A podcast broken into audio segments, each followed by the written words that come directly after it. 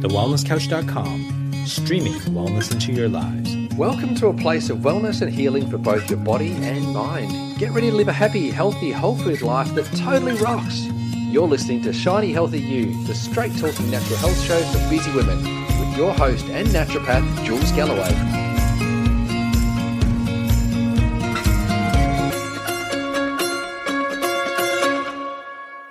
Today's guest is a friend of mine who I've known since my days back in Melbourne. She's an integrative naturopath and functional medicine practitioner with over 15 years clinical experience. Her approach is evidence based, incorporating the most up to date and clinically relevant naturopathic philosophies and functional medicine strategies. She has a special interest in the area of integrative oncology and she's had extensive international training in this field. And she takes on clients who are living with cancer. Yep. Today we're talking about the big C. What to do if you get it, how to assist others who have it, and where to go for information that's accurate, reliable, and up to date. I know this can be a very big topic, so strap yourself in as we're going to cover a lot of territory today. Please welcome to the show one of my favorite go-to practitioners, the wonderful and very knowledgeable Carla Wrenn. Woo! Thank you. Thanks, Jules. Thanks for having me. That sounds very impressive, if I do say so myself. No, no pressure, hon. yeah, hopefully I can fulfill those expectations. I'm pretty sure you can. Carla, can you tell me a little bit first up about your practice and what you do? Yeah, great. So I um, I own a Peninsula Herbal Dispensary in um, Mornington uh, in Victoria, and we have a number of practitioners there, um, including kinesiologists and um, psychologists. Uh, we encourage each practitioner to niche, and um, in my practice, uh, as you mentioned, I do oncology, uh, autoimmune, and I love the complex cases. Yeah, you are actually one of my genius go to friends sometimes when I have a, an interesting or complex case myself. So I want to know a little bit first up about this whole term functional medicine because I, I know that's your niche and a lot of people won't even know what that means. So, what does the term functional medicine actually imply? Yeah, so functional medicine, I guess, is a term that's coined out of the States where there are um, organizations, mostly um, Institute of Functional Medicine and some, and some smaller break off ones, um, that are looking at ways that um, standard medical practitioners can become a little bit more like us as naturopaths. So I guess there's some suggestion that perhaps um, they're very similar, and I would agree to that. Uh, except what I found most interesting and why I went and studied with them is it's a bit more of a systems orientated approach. So they still look at the underlying causes of diseases, just like we were trained to and do every day as naturopaths. But um, it, delves a little bit deeper and places a system in place that looks at timelines and um, the whole body, perhaps in a slightly different way. It delves a bit more into environmental factors, um, things within the home, uh, and uh, chemicals and pollutants, and then uh, helps you break down where to begin in those complex cases. So, very much like naturopathy, um, but a bit more systematic, which I find works really well for me when I'm dealing with people who have multiple diagnoses um, and knowing where to start rather than getting stuck in that symptomatic treatment uh, that a lot of naturopaths may do when they get faced with a really big case. And is it a bit more evidence based as well? Uh, it's definitely encouraging more evidence based. I guess the um, founders of functional medicine, and particularly the Institute of Functional Medicine, where I did some study, uh, are generally GPs uh, or even specialists. Some of the most notable ones are cardiologists and other other specialists, and they're looking for um, a way to really um, build their practice while thinking holistically within a very scientific model. So, yeah, I, I would say it is, it is, focusing on being a bit more evidence based. Uh, but I think in Australia, with our um, extended ability ability to use other herbs and our knowledge as naturopaths, we can really add to that. Um, so I find blending the two gives a good way of dealing with complex diseases as well as having all the wonderful tools that we have as naturopaths that perhaps the GPs um, and specialists who are practicing functional medicine in the States may not have access to or understand like we do. Yeah, so you've all you, you just touched upon cardiology as as one of the health issues that functional medicine, you know, can can focus on. So I know there's lots of different health issues that you could have chosen to have a special interest in. Why cancer? What's what's your interest there? yeah, I think everyone expects me to have had some personal uh, journey in this. And although my mum has had bowel cancer, it was a long time ago, and she was um, had a very early stage and very successful results with minimal intervention. And naturally, she made a lot of dietary changes. Um, my interest really came about after having four years off um, for a maternity leave, uh, and I felt like in those four years I had forgotten everything, and my brain had turned into some type of baby mush. so I started to read, um, and um, being the person I am, I thought I would take on the big C, cancer, um, because I saw so much interesting information about ways we could make little and big changes to support patients who are going through that cancer journey. Yeah, because it's it can be a bit of a scary one as a natural medicine practitioner, can't it? Because I, I know there's plenty of naturopaths out there who are like, I will not touch the big C with a barge pole. Yeah, and I kind of have varying feelings of that. I, um, I think I um, have done a lot of reading. I'm a very passionate practitioner as far as I live and breathe this. Um, my family will say I constantly have my nose in something um, hmm. because I really do love it. But um, I, I, so I think you sometimes need that level of interest to be able to understand all the interactions. The last thing any of us want to do is to cause any um, damage to treatment that the that patient has chosen to go, whether it be natural or alternative or a combination of both. Um, so I, I, do, while encouraging more practitioners to go into the area, because you know the statistics say there's an endless number of people who need our help. Um, you know, go cautiously, um, get a mentor, or, or, you know, look at some ways to to learn some more before we just dive in. Um, it's not like diving into a, um, you know, a, a someone with the flu. There's things can go wrong much easier. Yeah, definitely, definitely. So let's just uh, put ourselves in the patient's shoes for just a minute. If someone's been diagnosed with cancer, what's the very first thing they should do? Uh, take a deep breath is probably the very first thing. Um, and I, I, always encourage people, whether they have, um, well, with any diagnosis, to find out as much as they can about what's going on for them. And, you know, in that shock and, um, you know, trauma kind of stage where you're uh, initially diagnosed, particularly if someone's young, I spend a lot of time with women who have breast cancer, um, a lot of them in their very early 30s, um, who are thinking they're on a mission. I've had one recently who was, you know, on the journey to create this beautiful baby with IVF and discovered in that process that she had breast cancer and it was, you know, in, in an advanced stage. So, you know, there's quite often that trauma. Um, you know, we, we take a step back, take that breath, and, you know, maybe with a loved one um, or, or, a support person, begin to learn as much as you can about your diagnosis and, and ask as many questions as you can from the people who are initially on your care team. Uh, and then, um, you know, use, use reputable sources to do that. We don't want to, you know, good old Dr. Google. We want to look at some of the more reliable um, you know, sites like uh, things like the Better Health Channel that the government provides has some good, really basic um, medical information.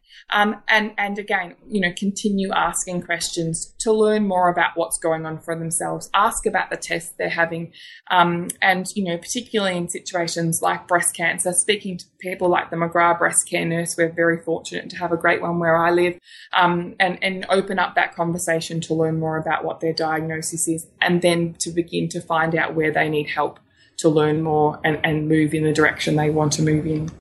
Do you think there's any questions that uh, people should specifically be asking their oncologist? Because you don't get very much time with them, so you kind of time is of the essence. You need mm. to go in kind of prepared. Mm. Um, yeah, look, I think it's very, very challenging because, you know, I have people who don't want to know anything about what's going on and they also don't want to share anything with their family and loved ones. Um, right to the people who are now, I sometimes think know more than, more than me when they come into my, to my consult room.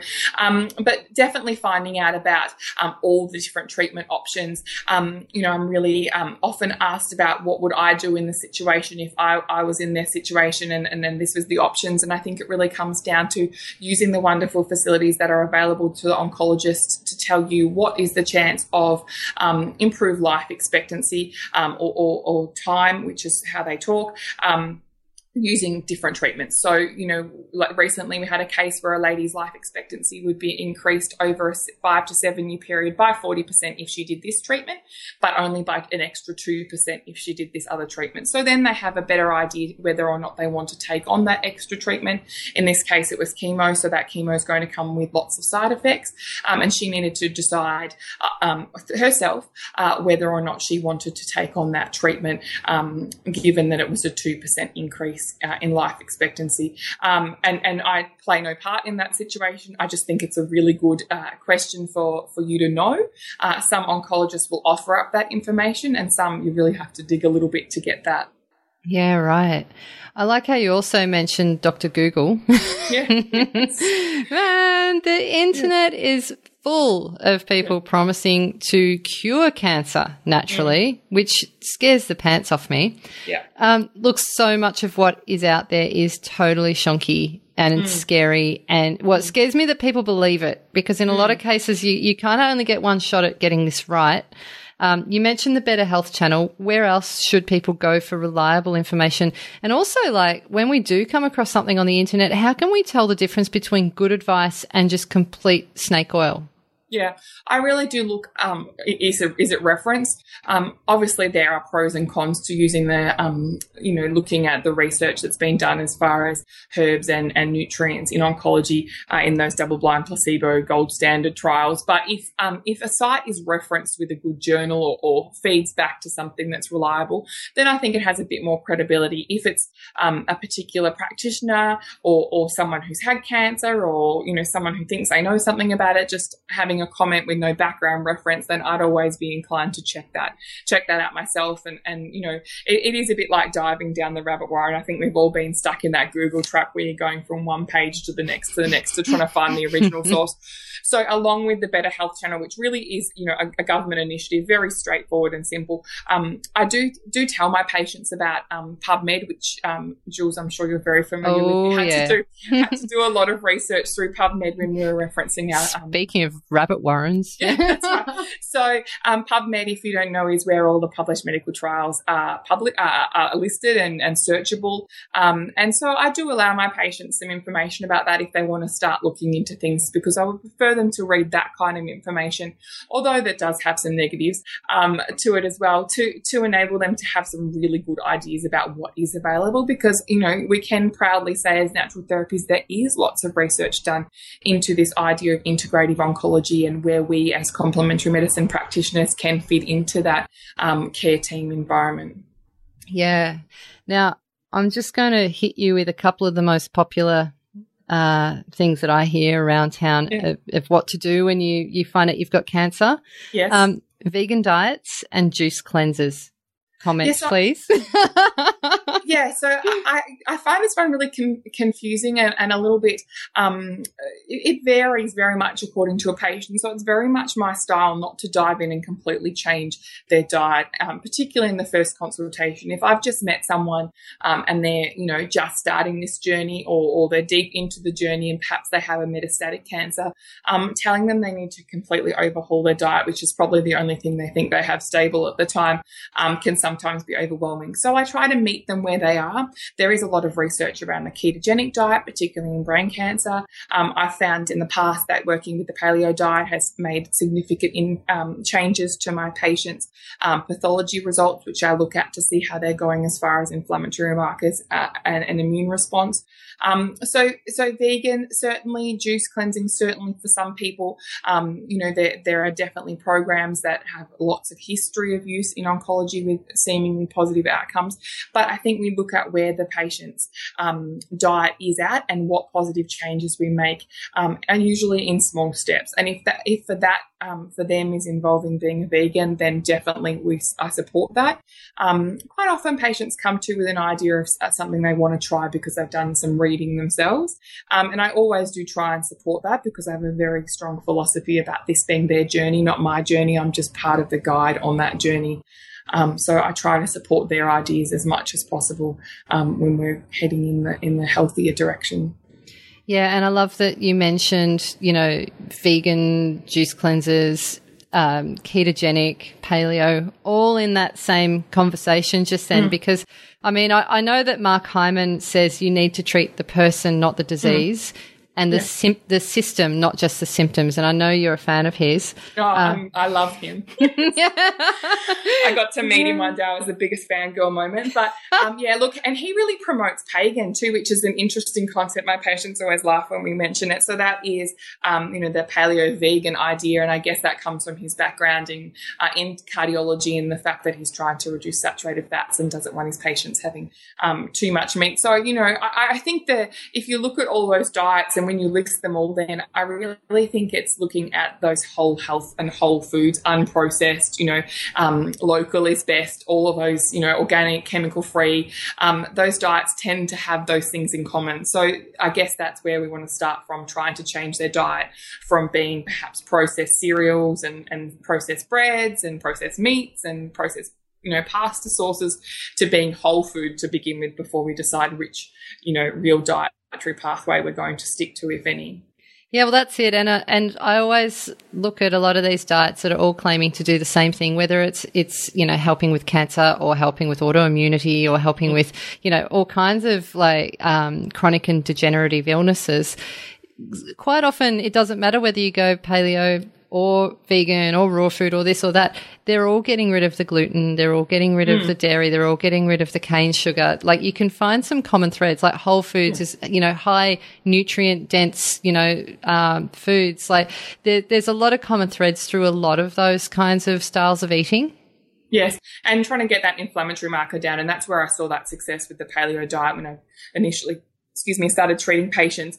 Um, while I was waiting to get, I guess, the go ahead or, or feel comfortable with the treatment that I was going to use um, with regards to the oncologists that I was beginning to um, perhaps tentatively build relationships with, um, I wouldn't prescribe anything. So um, the general consensus from not all, but but many oncologists is um, when asked can anything I do to my diet to, to help this um, by a patient? They're usually told no. So I thought, well, they're not going to change this, so I'll have a look at what can what can happen. Um, and so we started to look at markers like um, ESR, which is erythrocyte sedimentation rate, a, marker for chronic inflammation, and saw that dramatically reduce when we just changed the diet to be more paleo um, over a month. Uh, and so that was a real positive change to see, and, and people reported feeling better, having more energy um, less digestive issues when maybe they didn't even realize they had digestive issues in the past, and definitely less nausea and those kind of symptoms that might go along with those initial um, chemotherapy uh, cycles that they may be doing. Yeah, that's awesome that we can now do pathology testing to actually see that what we're doing is having an effect because this is all new to naturopathy, really. Yeah, yeah. And th- that is a big key for me, I say to patients, particularly when they come in with some of those things that they've Googled.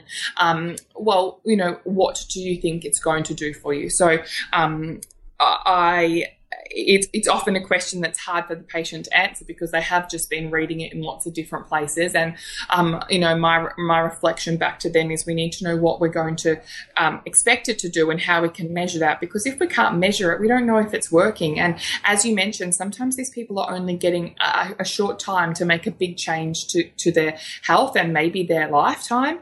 Uh, and so we want to know that if we're going to invest our time and money and effort into taking something, um, that it's obviously not going to have any interactions and it's going to achieve something and we can see that achievement. Yeah, I love that. You mentioned working with uh, oncologists and building relationships. I feel like the tide is turning. I feel mm. like medical practitioners are becoming more willing to work alongside the naturopaths to achieve the best possible outcome for the patient. How has your experience of working with oncologists changed over the last decade? How's, how are you going with that? Um, yeah, look, I feel really, um, really hopeful and inspired, and uh, you know, I can only speak for the ones that I work with down here. Um, and and I look, I found their support to be mostly um, mostly really good, you know, and, and often they'll be really interested in what I'm doing and they'll ask for more information about it. I remain very respectful. Um, I think they have one of the hardest jobs going, um, you know, to be in a situation where um, you're responsible for making significant changes to someone's life in their perhaps worst time of their life and dealing with them and their family must be a very overwhelming job. So just trying to remain really respectful and present what I think is some options. Um, I never go out on a limb too far. Um, I, I'm always very cautious cautious with my interactions um, and I try to explain to them where I'm coming from. And they really do have interest in ways that we can improve the immune system of our patients, um, certainly um, help with things like neutropenia um, and, and, the fatigue. Um, and then when patients are on some of the Uh, you know, treatments like tamoxifen, how we can reduce the side effects like the hot flushes or, you know, low libido or vaginal dryness, which are things that they don't necessarily have an option for, but know their patients are really uncomfortable with. Yeah.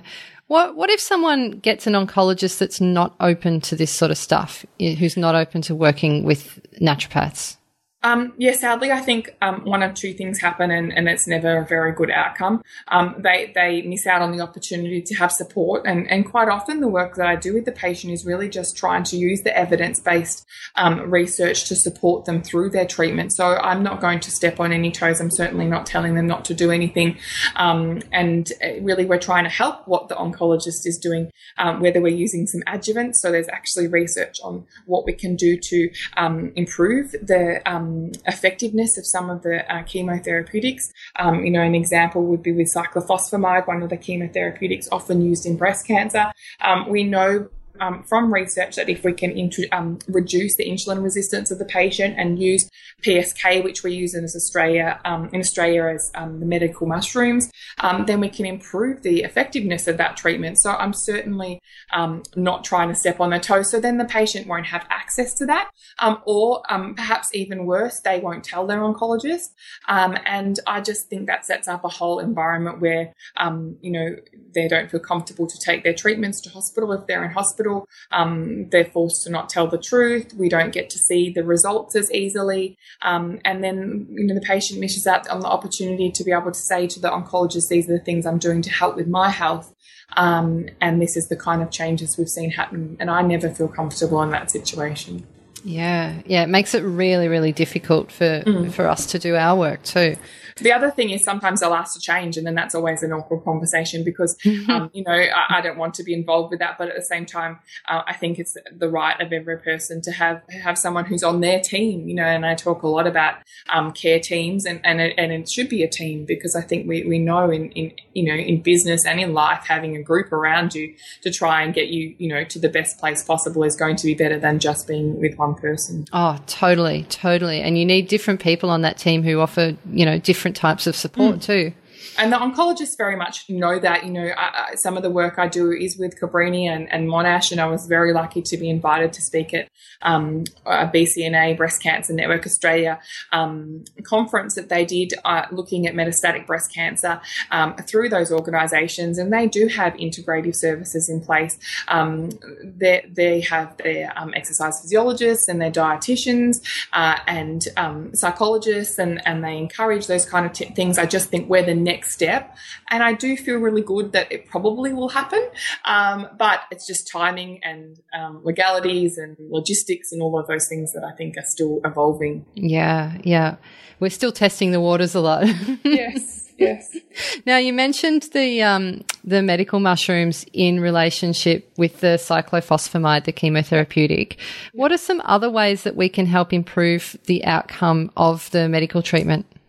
Oh, it's in, actually interesting. The medical mushrooms rate as one of my um, top four. I kind of have a top four thing that I like to use. Uh, and when I am doing presentations to um, oncologists or um, other healthcare members um, or even the public, I talk about these top four. And, and um, mushrooms is one of them. And um, I use mostly, or a number of different forms, but, but all Australian based supplements from practitioner only companies. And we have a really good supply of mushrooms, and, and they really rate as an adjuvant in a lot of different um, chemos. The taxanes will have um, the, a benefit from them. Um, you know, radiation also will be beneficial from from the mushrooms. Um, but you know, turmeric is another one. Um, green tea, uh, withania has a lot of benefits, and then things like fish oils will will help in some instances too. So there's a lot of things that we can do to increase the effectiveness of the chemo. Yeah, and they're, they're, none of those things are really out there wacky kind of herbs or anything like they're all pretty much readily available. Yes, that's right. And I, I certainly, I sometimes think I, uh, there must be more to it. And I guess, you know, that the research is coming and, and, you know, as, as things development on government levels, um, and perhaps with the TGA, there may be more things that are available to us. But certainly I think we can make big changes in that journey that, um, patients are going through with really, you know, sometimes dietary levels of things, but certainly um, everyday kind of supplements that we have access to good quality um, supplies of through um, specifically practitioner only products, but also, I guess, in uh, health food store situations. Yeah. Now, I love how we, we touched upon the um, the helping with the side effects of the breast cancer treatment. Yes. Um, I was reading one of your flyers, and it lists many of the side effects of common cancer treatments. It's actually a pretty long list and a little bit scary and a little bit overwhelming, I guess, for some. But I'm going to read some of them out. Just I'll just pull out a selection of side effects that, that are pretty common. So, weight loss, malnutrition anemia, uh, fatigue, nausea, constipation, diarrhea, loss of appetite, digestive troubles, uh, lymphedema, poor immunity, pain, uh, radiation burns. So mm. that's pretty scary list. Talk to yeah. me about some of the side effects of cancer treatments how, that we can help with. Like, how do we help? Yeah, so when I was formulating that that information um, it was because I was asked for it by some breast care nurses, and I thought, right, how am I going to write this down really simply? And obviously, we wanted to have really evidence based um, and evidence informed tr- treatments when I was putting that together because I think it improves our credibility, and I really want to be seen as a credible practitioner um, in this area. And um, so, all evidence based. So, radiation um, treatment, there are a lot of different things that we can do. Um, you know, you, you, you, mentioned some of the symptoms there with, regards to the radiation burn. There was a clinical trial done looking at honey, um, using honey and applying it, you know, a, approximately 20 grams um, every three hours for a week, um, depending on the chemo, uh, sorry, radiation length. You might do it for a longer time, but that's what they did in the trial and saw a difference. So, again, that's a pretty simple thing to do. Um, you know, topical topical calendula cream was another option. Manuka honey's also been researched. Um, when it comes to fatigue, I have a uh, fatigue mix that I really love. That's been well researched by a practitioner called Lise Alschuler. She is one of my um, inspirations from um, America and Canada as an integrative oncologist, and she talks a lot about withania, um, the herb being used to boost energy um, and help with the moods of patients going through um, chemo and radiation. so that's always something we try and incorporate for people too, because certainly, uh, aside from being perhaps offered um, counselling or um, psychology sessions or using antidepressants, there's not a lot that can be done for mood and energy um, from a from a medical standpoint. So somewhere we can really nicely support the patients, and then obviously getting into some of our basic um, naturopathic treatment options like flower essences and perhaps some of the other um, more gentler herbs um, can benefit the patient too.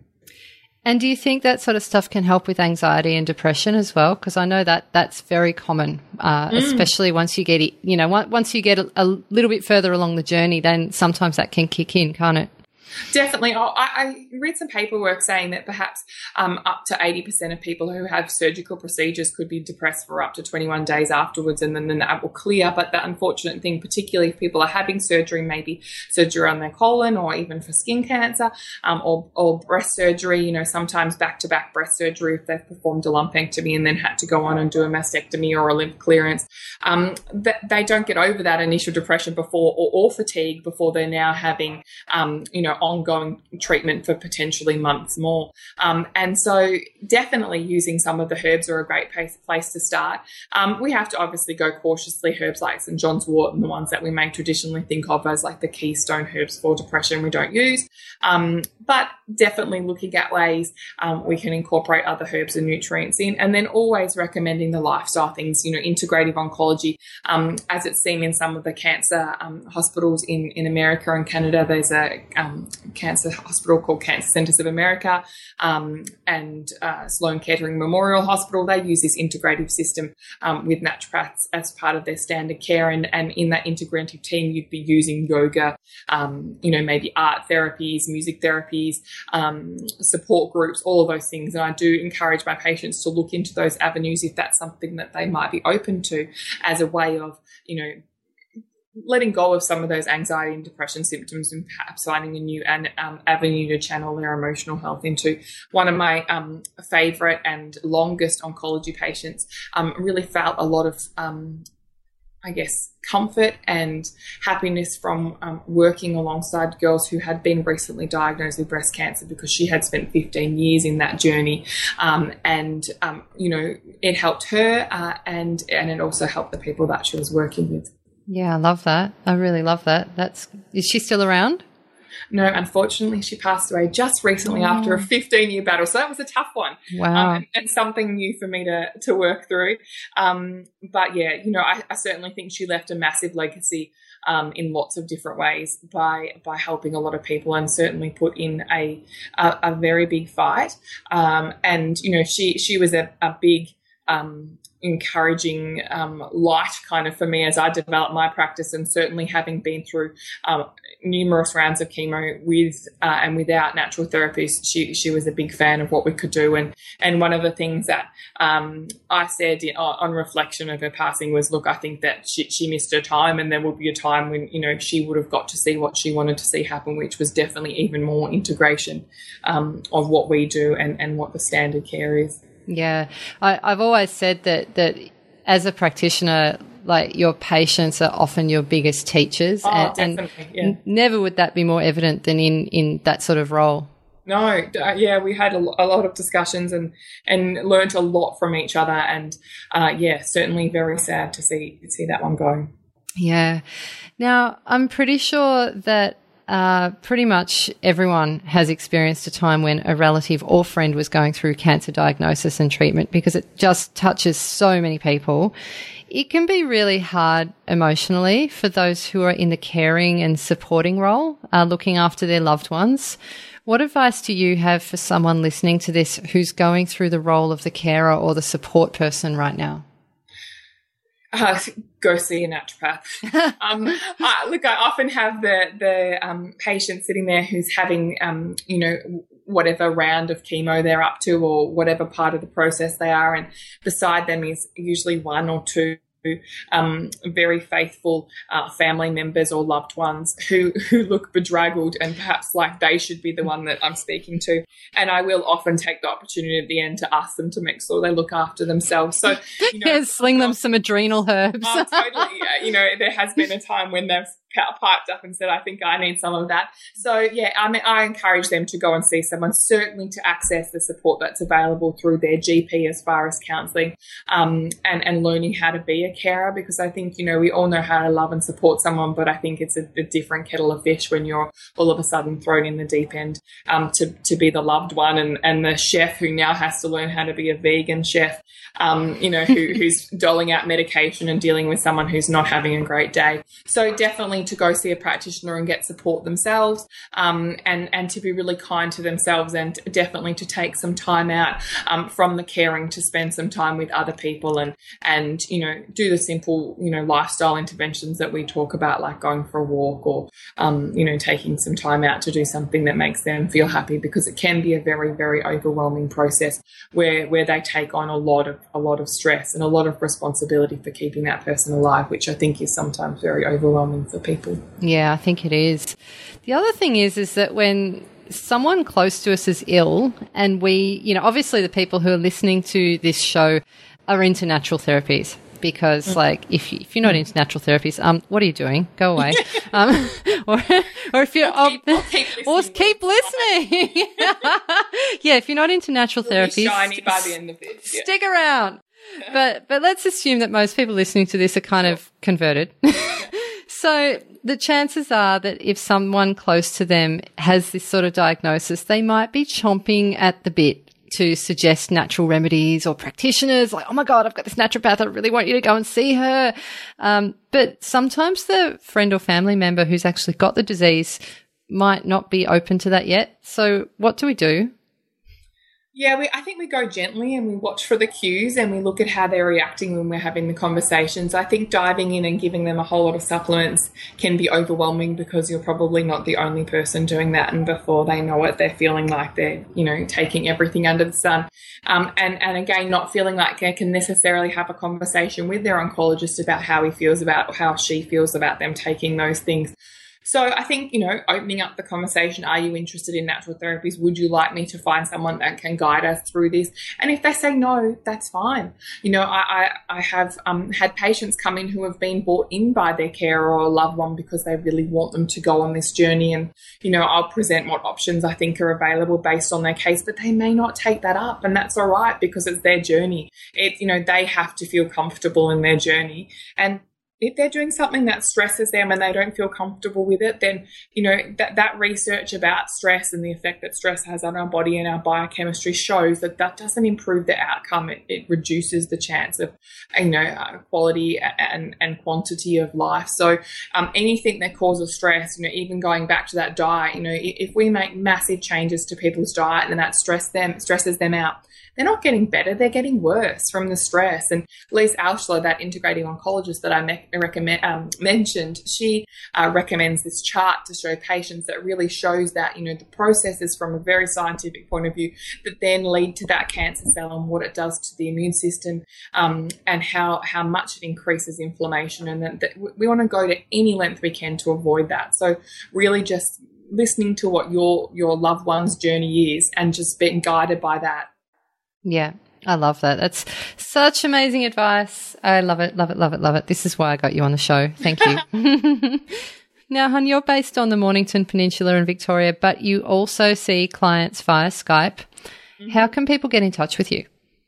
Uh, yeah, so visit the um, Peninsula Herbal Dispensary uh, website, which is just peninsulaherbaldispensary.com.au, um, or my site that's just about to be launched, which will be Carla Wrenn, um, W R E N N. Uh, .com.au. And yeah, look, I'm open to have discussions with people. Certainly, um, quite often we have a chat before patients come in or before we Skype, um, a little communication via email, or I'm happy to get messages via um, my Facebook page. Um, because, you know, you do have to feel comfortable with the practitioner, and sometimes people's expectations about what I might be able to offer are different to what I offer. You know, I often get often get asked what I can do to cure cancer, and it's certainly not an, um, a word that we are allowed to use or that we want to use. Um, you know, I go along the um, aims of what we can do you know that is informed and that we can use alongside conventional medicine or, or, whatever stage they are in the journey you know to enhance the treatments or reduce the side effects or you know improve their long-term health and, and well-being. Sometimes people don't even want help with cancer. You know i, I have had cases where women um, want to look fabulous for their son's wedding and they just want to lose some weight and have nice skin you know and and to naturopaths where we kind of have that tendency where we want to fix everything. Um, you know, we delve we delve in with the I get the functional medicine timeline and I'm asking them about what happened when they're a teenager and what their hormonal cycle was like and you know how their breast cancer could have possibly developed and they're just looking at me like you don't get it you know I want to be skinny for my son's wedding and so we can do that you know it, it's just meeting where the person is and, and going along. And I'm often a discussion um, is welcome before a consultation to check we're on the same path. Yeah, very, very wise advice indeed. Now, I'll pop that uh, website link into the show notes along with your Facebook sure. page and all of that. Um, Carla, thank you so much for joining us today, uh, to, and thank you for your bravery in in it, in addressing what is a very emotive and very controversial topic, especially in natural health circles. So, bloody good on you, seriously, woman. You are amazing. Thank you so much. You're welcome. Thank you. Thank you for having me, and keep doing your shows. Yay! I will. Inspire, inspiring listening for me too. Thanks, hon. Thank you. Some really valuable insights there from Carla Wrenn on cancer care. So I hope you enjoyed that episode and found it helpful. If you're new around here, hello, welcome. Click subscribe because I've got plenty more amazing health and wellness peeps coming your way and some really cool topics coming up, and you don't want to miss out. Also, go and check out my website. It's over at julesgalloway.com. It's chock full of health info, yummy recipes, and some really cool freebies, including a brand new dessert recipe book and a guide to healing adrenal fatigue. So that's over at julesgalloway.com now. I hope you tune in again next week. In the meantime, stay shiny and bye for now. This has been a production of TheWellnessCouch.com. Check us out on Facebook and join in the conversation on Facebook.com forward slash The Wellness Couch. Subscribe to each show on iTunes and check us out on Twitter. The Wellness Couch, streaming wellness into your lives. Whilst the Wellness Couch presenter endeavor to provide accurate and helpful information to their listeners, these podcasts cannot take into account individual circumstances and are not intended to be a substitute for health and medical advice from a qualified health professional. You should always seek the advice of a qualified health professional before acting on any of the information provided by any of the Wellness Couch podcasts.